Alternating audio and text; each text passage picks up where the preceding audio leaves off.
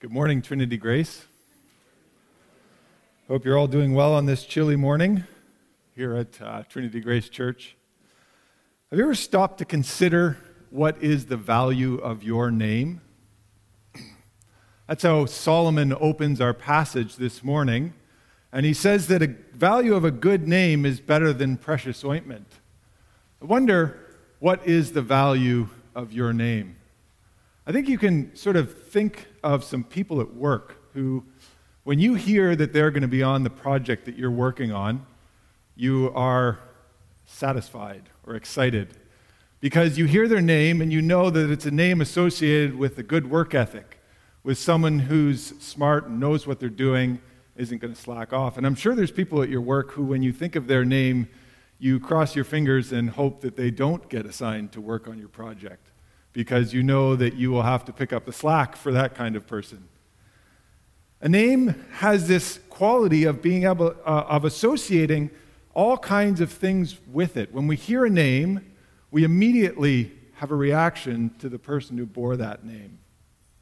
Wayne Gretzky, upstanding hockey. Um, Steve Jobs. Most of you are carrying his devices in your pocket this morning unless you're not an Apple fan. Adolf Hitler. That's a name that is associated with much hatred around the world, a name that has lived on in infamy. It's not worth much. Abraham Lincoln. When you think of that name, you think of the emancipation of slavery in the United States. Moses. As a Hebrew, you revere that name. You look to him as the one who was the receiver of God's law for his people. Leonardo da Vinci, great artist, amazing thinker of the Renaissance age. Miriam Martin. Some of you who from Leaside Bible Chapel remember that name. An old lady, well, she was old when I got here, and she was just a dear old soul. Every single birthday, she had a card for you, and Christmas, and it was personally Actually, it was typed out on a typewriter. When you say the name of Miriam Martin, I'm looking out on this crowd and I see everyone who knew her smiling because her name was lifted up at Leaside Bible Chapel. People knew her. Nothing can quite prepare us, however, for the kind of gut punch that Solomon starts off this passage with.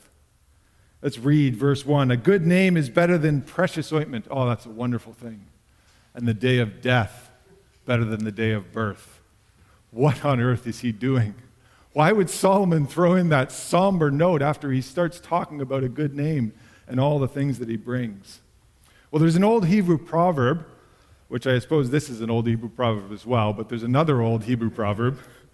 It says this Do not believe in yourself until the day of your death kind of slaps us in the face because we've been told all our lives to believe in ourselves all, all the days of our lives. But I think you get what the old, old Hebrew proverb is trying to say. You don't really know the worth of a name until the person is ended, until the person's life is over. You never know what's going to happen up until the end. I'm sure each one of us in this room can think of people who lived their whole lives away from Christ, and then at the end of their life came to know Him and we celebrate and rejoice, and we're happy that their name has been added to the list of those who will be with him forever. And I'm sure we all know people who seem to have lived great lives, and then all of a sudden they decide at age 70 to throw it all away and turn away from the faith. And those are the names we, we wish our kids would not bear. We're, we we pray and hope that we would be the ones who are faithful to the end and not this. Until our lives are over, our name is not cemented.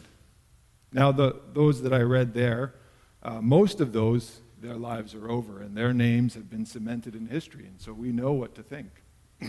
when I was growing up, I had an idol. His name was Patrick Roy. I apologize to all the French in the room because I don't have a good French accent. He was the goalie for the Montreal Canadiens. He wore number 33, and he was fantastic. He was one of the best, he was probably the best goalie in the league at the time. When I was 11 or 12, I saved up my pennies, and it took about uh, 10,000 of them. I think it was about 100 bucks, and I bought Patrick Roy's jersey. because I was a fan of, I had his posters up over my bed, two of them, one here and one here. I loved Patrick Roy. He was my idol. I tried to play goalie like him unsuccessfully, um, but nonetheless, he was, I was a huge fan of his. And it wasn't until later on in life I started to read about Patrick Roy and found out that he was a pretty nasty man. Not, i won't go into the things he's done in his life, but he was not good idol material. I suppose no man should be your idol, but you know what I mean. I found out that his name, while associated with great hockey play, was also associated with things that I would never, ever want to revere in my life or ever want to have happen in my life. And I was disappointed. As my, as my life went on, the name changed. And so we can see as we go through our lives, our, the worth of our name can grow or recede. And Solomon very rightly says, Better is the day of death than the day of birth when considering the value of your name. Make sure that you get to the end. I think in some ways we can sort of understand this. When, when you think about uh, a builder, someone who's going to build a building, um, as Solomon is saying, look to the end we, we would be surprised if someone decided to build a building and didn't have an idea of what they were going to build. We would be shocked. We would say, well, you're sort of foolish to not consider the end of this building. If they just got a bunch of two by fours and started hammering them or screwing them together, not knowing what they were building, we would think that they were foolish. So Solomon says, consider the end. The day of death has more to teach than the day of birth. And I think these first four verses in the chapter, he continues on in this. He says, It's better to go to the house of mourning than to go to the house of feasting, for this is the end of all mankind, and the living will lay it to heart. As Solomon says, consider the value of your name, consider what your name will be worth when you pass this mortal realm. It is better to go to the house of mourning than to go to the house of feasting. In verse 3, sorrow is better than laughter. And in verse 4, the heart of the wise is in the house of mourning, but the heart of fools is in the house of mirth. As we go through our lives, it is good to realize that these places are better for learning and uh, producing character in us than to spend time laughing and, and rejoicing. Uh, the Apostle Paul has this great passage in Romans chapter 3 where he talks about this. I don't know if you have a Bible anymore or you bring one to church, but if you do, you can turn to that. Romans chapter 3. I don't hear any pages rustling. That's because everyone's whipping away on their phone. Verses 3 to 5. Nope, that's not it. Verse, Romans 5, sorry. Verses 3 to 5. More than that, we rejoice in our sufferings, know that suffering produces endurance, endurance, character, and character, hope. And hope does not put us to shame because God's love has been poured out into our hearts. So we see Paul the Apostle knew this too. That those things in our lives that bring sorrow and sadness are oftentimes the things that bring the most uh, character development and learning in our lives. Uh, this weekend was American Thanksgiving, and my two sisters who are live in New Jersey were up for the weekend. It was a great time. Uh, we got to hang out with them. And on yesterday, they were over at my house, and my wife uh, was uh, making a soup for lunch. And my sisters were there, and you're hanging out, and we were all hanging out in the kitchen.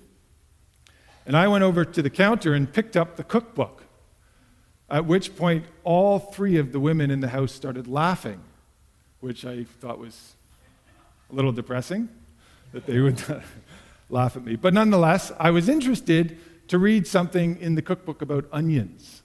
Um, it's a cookbook that has all these fun facts on the page. Apparently, the reason that you cry when you are um, cutting onions is that you're cutting into the cells and they release something called allyl sulfate. And that gets into the air, gets into your eyes, and makes you cry. But what the, book, the cookbook pointed out was this allyl sulfate, whatever that is, I don't know what it is, is actually what is the property that causes onions to be healthy for you. I thought that was a, a, a nice, maybe somewhat simplistic way of saying what Solomon is saying this morning. That the things that make us cry so often are the things that are healthy for us in our lives. They, better to be in the house of mourning than in the house of mirth and laughter. And the next few verses, Solomon, as he goes, he gives us some wisdom for living as we look to the end of our lives.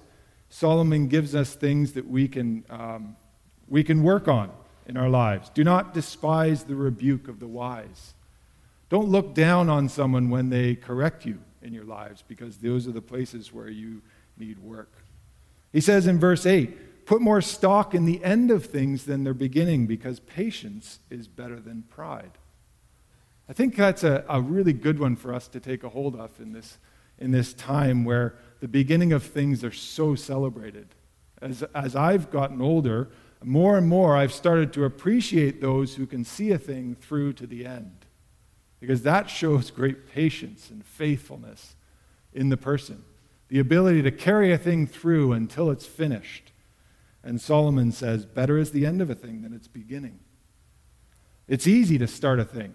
You might start it out of pride or foolishness, but to carry it through to its end is hard and good. He says, Do not Spend time on nostalgia. Say not, Why were the former days better than these?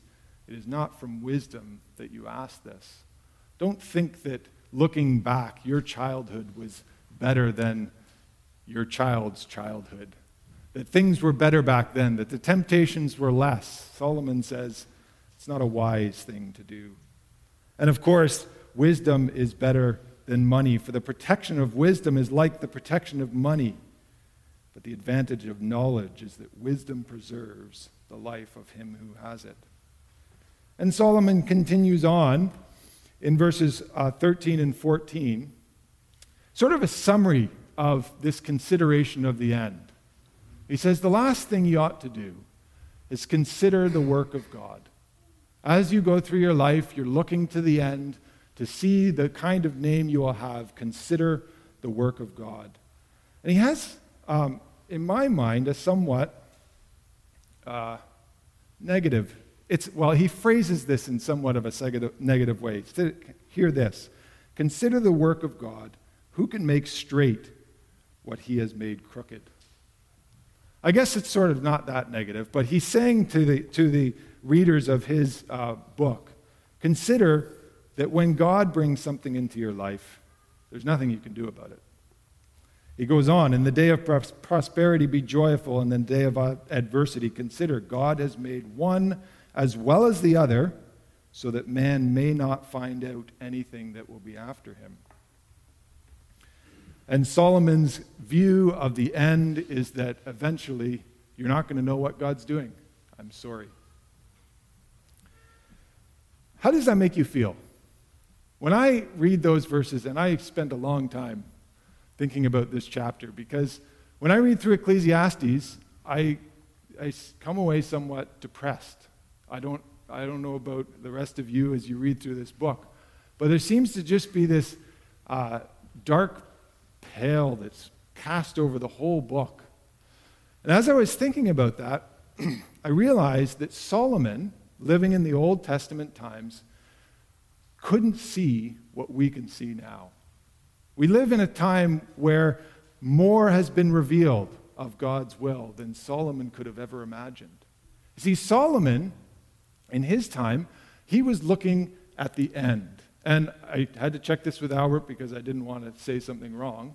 But generally speaking, the Hebrew view of the uh, afterlife in the Old Testament was rather undeveloped. They had an idea of this place called Sheol, where you're um, soul went. And it was basically another word for the grave. And Solomon says that many times. You know, the end of man is all, all men go to the same place. They go to the grave. And what can you know after that? And so Solomon, in considering from his worldview what the end is, gives us wisdom that as we consider it is wise when you're thinking about just the end of your life. And yet, as believers in the Lord Jesus Christ, we know that there's more beyond the end, don't we? In fact, there's a whole lot more beyond the end. And what I'd like to suggest this morning that as we consider Solomon's wisdom, we look at it in the light of past the end. And that way, uh, redeem his wisdom. We've been going through the book of 1 Peter in our small group, and we uh, haven't got very far yet, but we've been having a great time discussing the, the amazing things that 1 Peter, or not 1 Peter, Peter wrote down.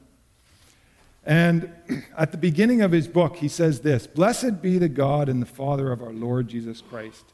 According to his great mercy, has caused us to be born again to a living hope through the resurrection of Jesus Christ, to an inheritance that is imperishable, undefiled, and unfading, kept in heaven for you. As we consider our end, we need to remember that our end does not end here on earth in the grave. Our end is in, hopefully, I hope for everyone in this room, in the presence of the Lord Almighty as we consider. Now, how does that help? Um, we've, we've talked about how Solomon's wisdom, looking at the end of his life, helped him make sense of the way he was going and make good decisions about the way he would live. How does looking past the end help us make good decisions? Well, I want to just give you one quick thought this morning, and um, it, it centers around this idea of our hope or our inheritance. Think for a moment what your inheritance is. Have you ever asked that question when you read it in the Bible? What is your inheritance in heaven, kept for you, imperishable and undefiled? Well, I'm sure your brains are thinking of all kinds of great things, and I thought this morning I would just uh, tell you seven things. If you want to go in your Bibles, turn to Revelation and chapter 2. Let's, let's go to the only part of the Bible that Jesus himself actually wrote. I mean, I know he inspired the whole thing, but he actually wrote this part letters that he wrote to the churches. I'm not going to spend a lot of time about what he told the churches, but we will look briefly at what he promised the churches. This is one way to look at the inheritance, the hope that we have for the future. So, at the end of each section, after Jesus has given his correction and his encouragement, he gives the, the, uh, the churches a promise. To the church of Ephesus, he says, To the one who conquers, I will grant to eat the tree of life, which is in the paradise of God. How does that sound? Pretty good to me. You get to eat of the tree that Adam and Eve were barred from because they would eat and live forever. What an incredible thing that will be. Can you, can you just picture taking a piece of fruit off that tree? I don't know what it looked like, but I'm pretty sure it's going to taste amazing as you be able to bite into the tree of life itself. At the end of the church to Smyrna, he says this um, The one who conquers will not be hurt by the second death. You will be free from punishment. You will be in the presence of God Almighty, not in punishment, in comfort instead. That's going to be amazing, I think. How about the end of the church of Pergamum?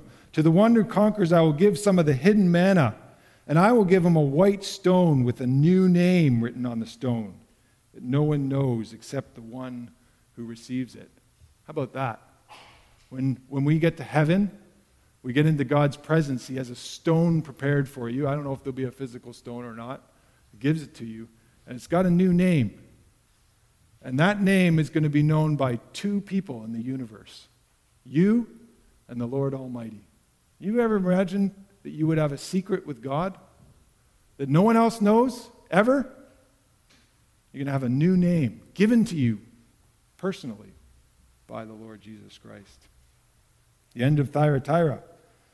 The one who conquers and keeps my works to the end, I will give him authority over the nations. He will rule them with a rod of iron, even as I have received authority from my Father. And I will give him the morning star. If you read through the book of Revelation, you know the morning star is Jesus himself. Imagine that.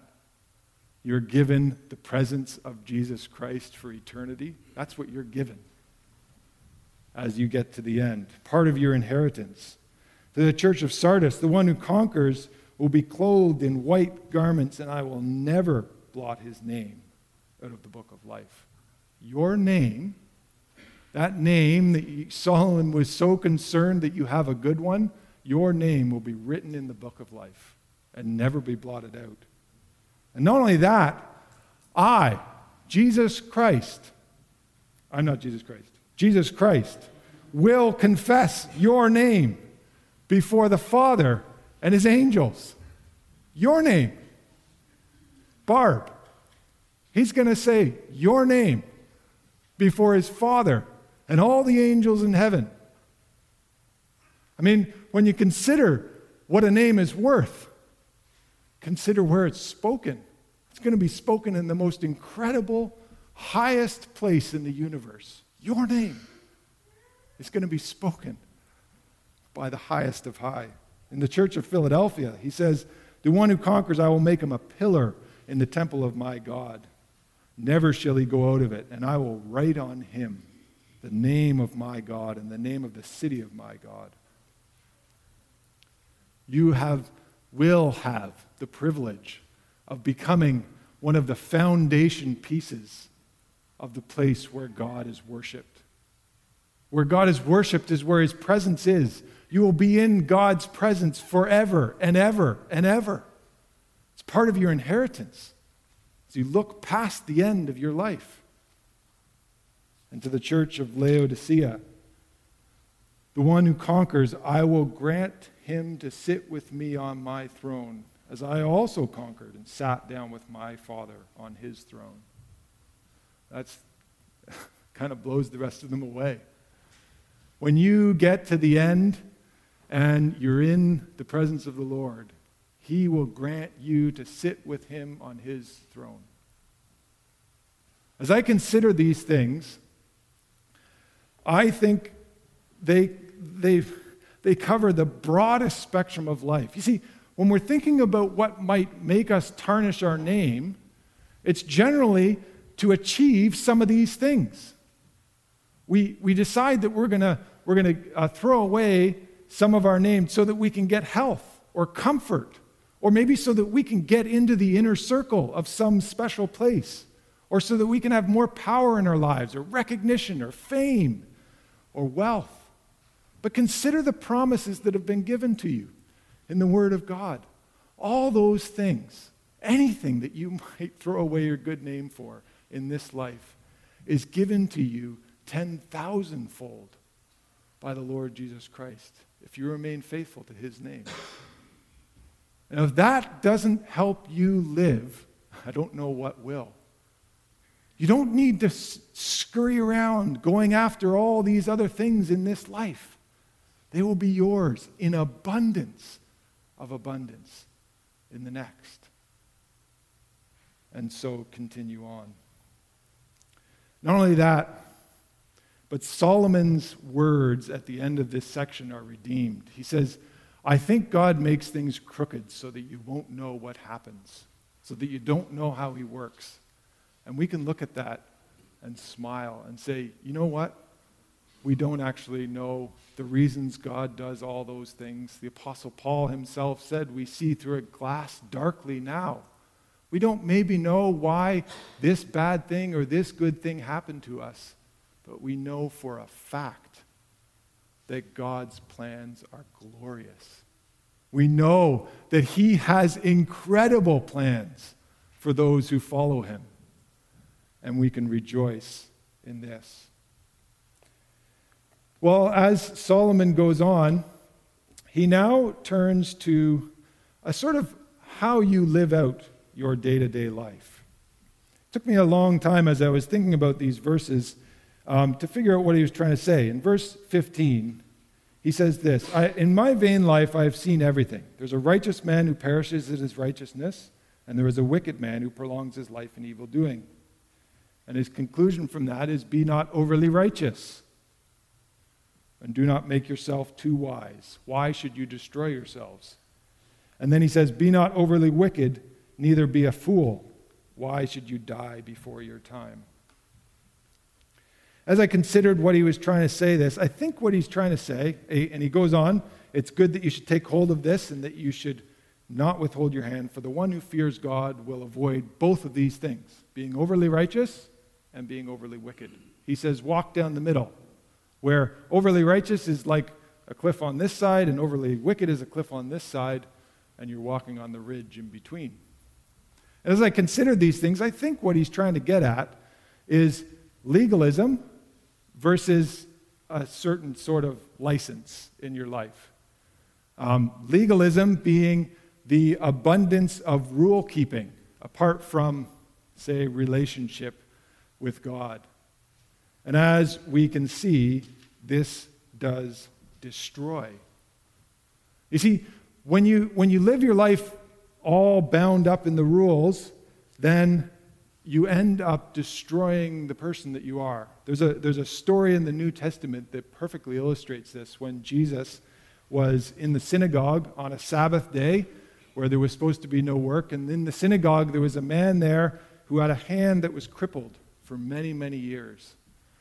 And the Pharisees, who basically are synonymous with legalism in our minds anyway, the Pharisees were there watching Jesus closely to see what he would do.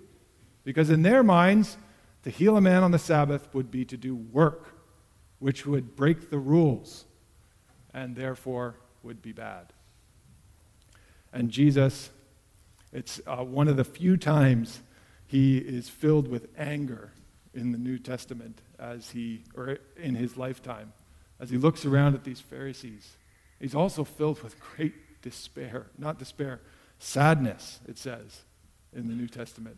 Anger and sadness at these men because he realizes that their lives have been destroyed by legalism.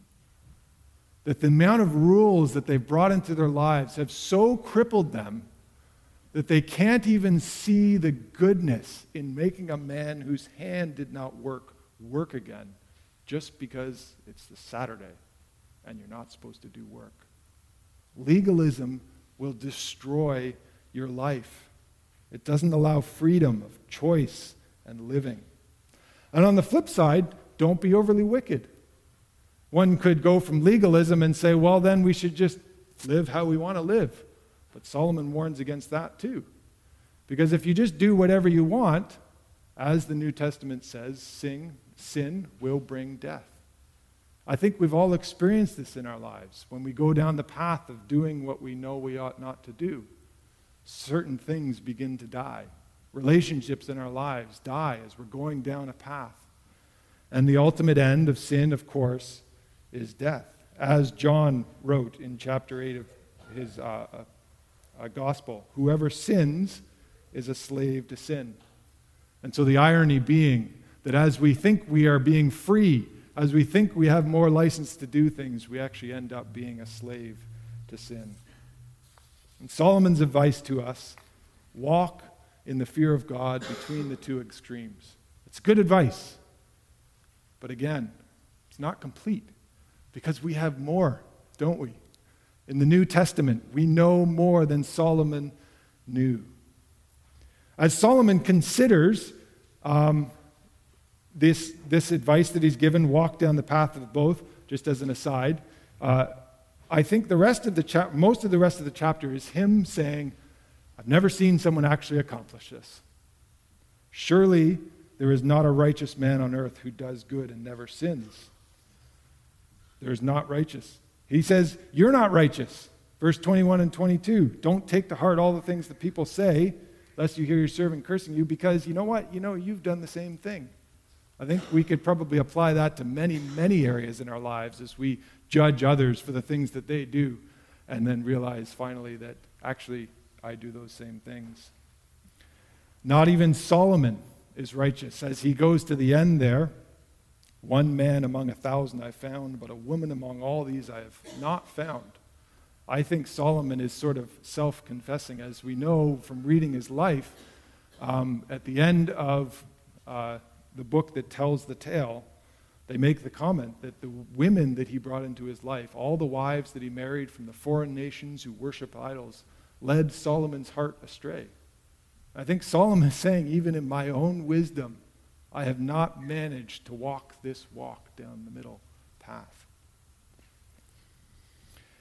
His final word God made man upright, but they have sought out many schemes.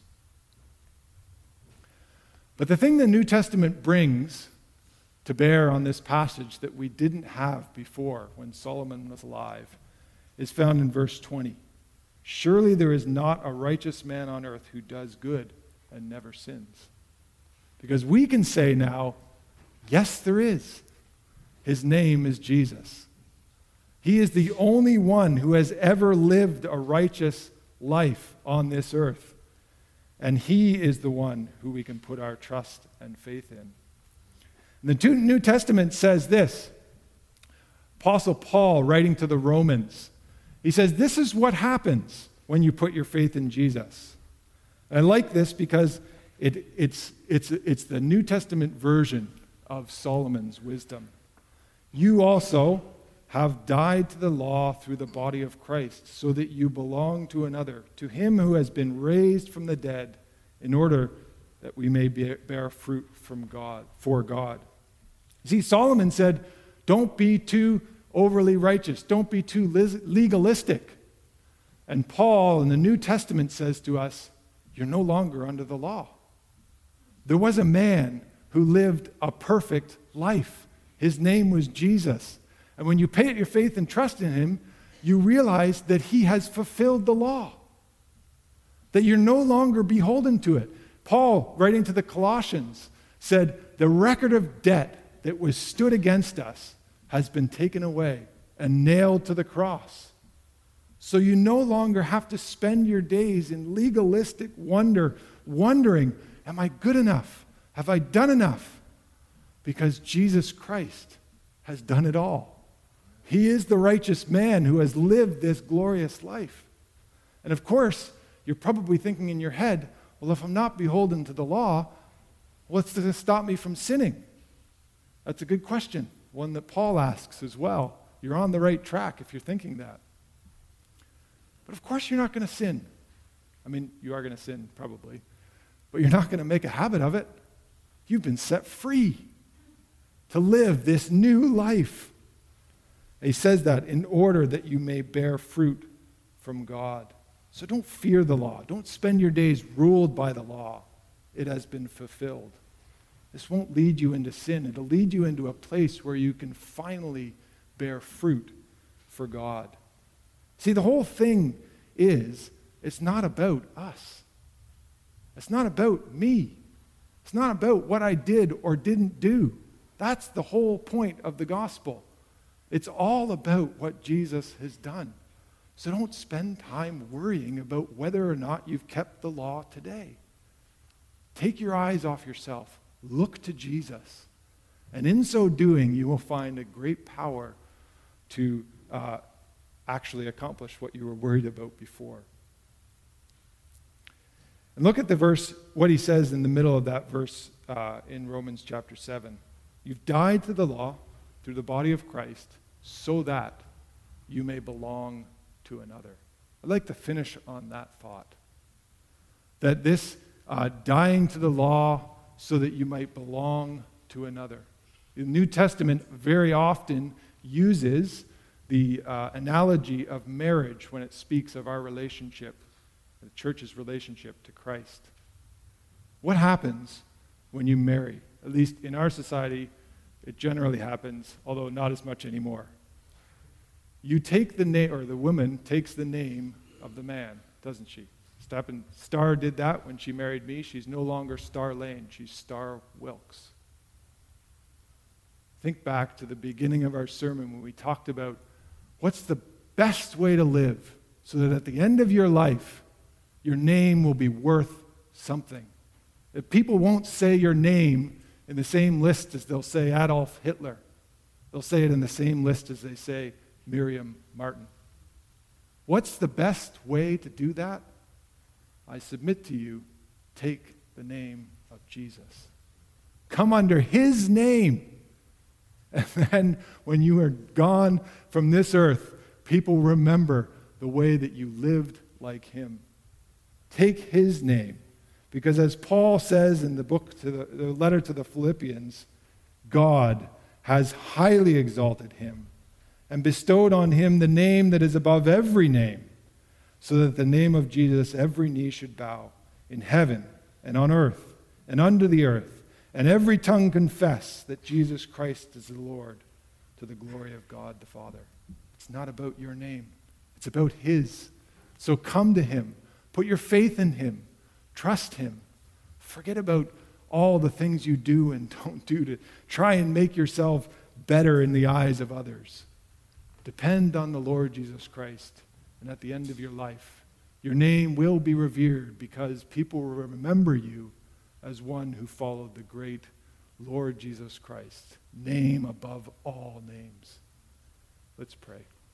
Father, we thank you for your Son and the work he accomplished and the freedom he has given us. And we pray that each day you would help us to live more for his name than in the days we have past. It's in his name we pray and ask it. Amen.